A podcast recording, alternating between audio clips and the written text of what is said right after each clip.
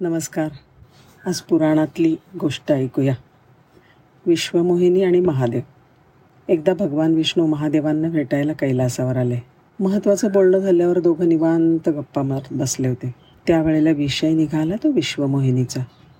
कशी होती विश्वमोहिनी? मादक रूपलावण्याने नटलेल्या मोहिनीच्या पायी सुवर्ण नुपुरे झंकारत होती. कानामध्ये मकरकुंडलं तळपत होती. गळ्यामध्ये कधीही न कोमेजणारी अशी वैजयंती माला विराजत होती. हिऱ्या माणकांचे दागिने तिने लिहिले होते.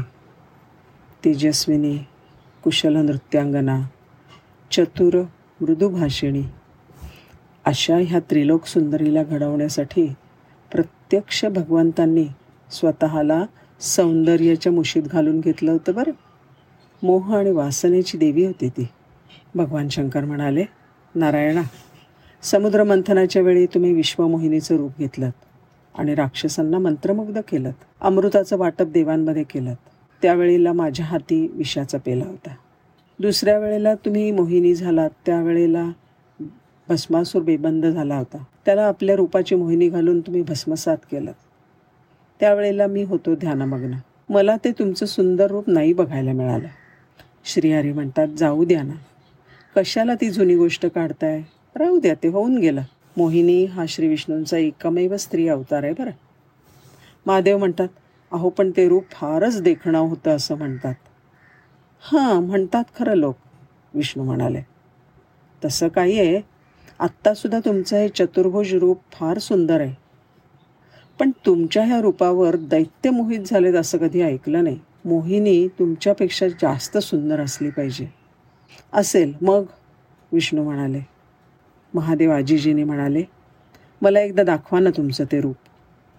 शिवशंभोंचं हे बोलणं ऐकल्यावर श्रीहरी मिश्किलपणे म्हणाले महादेवा ज्याचा मोह पडतो ते पाहण्याचा मोह होणं हा फार गंभीर मोह आहे बरं का?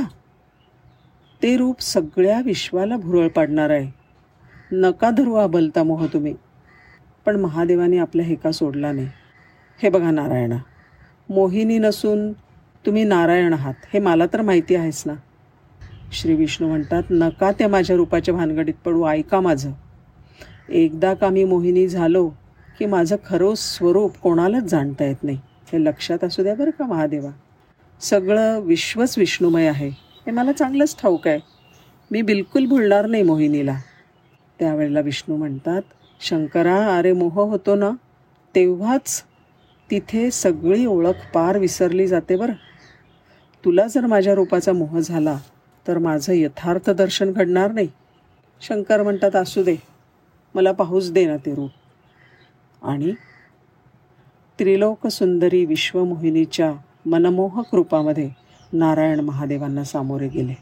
त्या दिव्य सौंदर्यवतीला बघून महादेव नारायणाला विसरले. मोहित झाले. त्यांना स्वतःचं सुद्धा भान राहिलं नाही.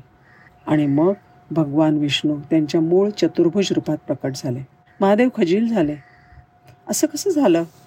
माझ्यावर एवढी कशी भुरळ पडली? मी मायेच्या पाशात एवढा अडकलो? आता बघा हां.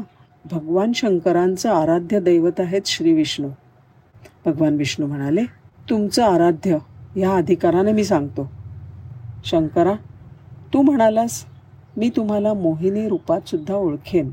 इथे तुझा मीचा अहंकार आडाला बरं का? यापेक्षा तू असं म्हणायचं होतंस भगवंता. मोहिनी झाल्यावर सुद्धा तुम्ही श्रीविष्णू आहात. हे जाणण्याचं सामर्थ्य तुम्ही मला द्या. ह्या परीक्षेच्या वेळी माझी तेवढी प्रज्ञा बाकी तुम्ही जागी ठेवा. असं अनन्य भावाने शरणाला असतास ना? तर असं भरकटणं झालं नसतं. संपूर्ण शरणागती झाल्यावर भगवंतापेक्षा वेगळेपणाने उरणं होतच नाही बघ. ज्ञानदेव म्हणतात सुवर्णमणी सोनिया ये कल्लोळ जैसे पाणिया तैसा मज धनंजया शरण येतो सुवर्णाचा मणी सोन्याच्या रसामध्ये लुप्त होतो. पाण्याचा थेंब लाटेत गेल्यावर समुद्रच होऊन जातो. त्यांच्यासारखाच तू माझ्यामध्ये एकरूप होऊन जा. मीपणाने वेगळा राहू नकोस. भगवान श्रीकृष्ण सांगतात की भगवंताशी एकरूप झाल्यावरच मायेचं उल्लंघन करता येतं.